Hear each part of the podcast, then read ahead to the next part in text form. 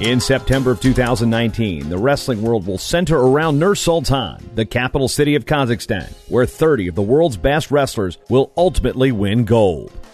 Who are the ones to watch? Why do some names look familiar?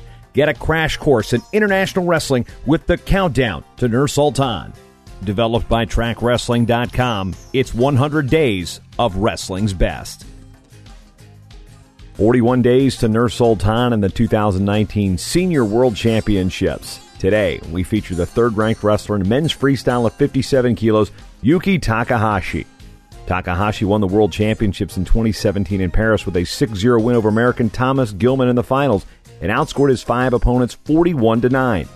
His encore performance was a bronze medal at the 2018 World Championships, winning his first three matches until dropping his semifinal match to Russia's Zaur Uguev 7 2 before bouncing back to win his bronze medal match.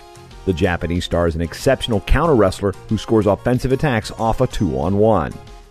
Takahashi was also fifth at the 2014 World Championships and fifth in 2015 before his breakout performance in 2017.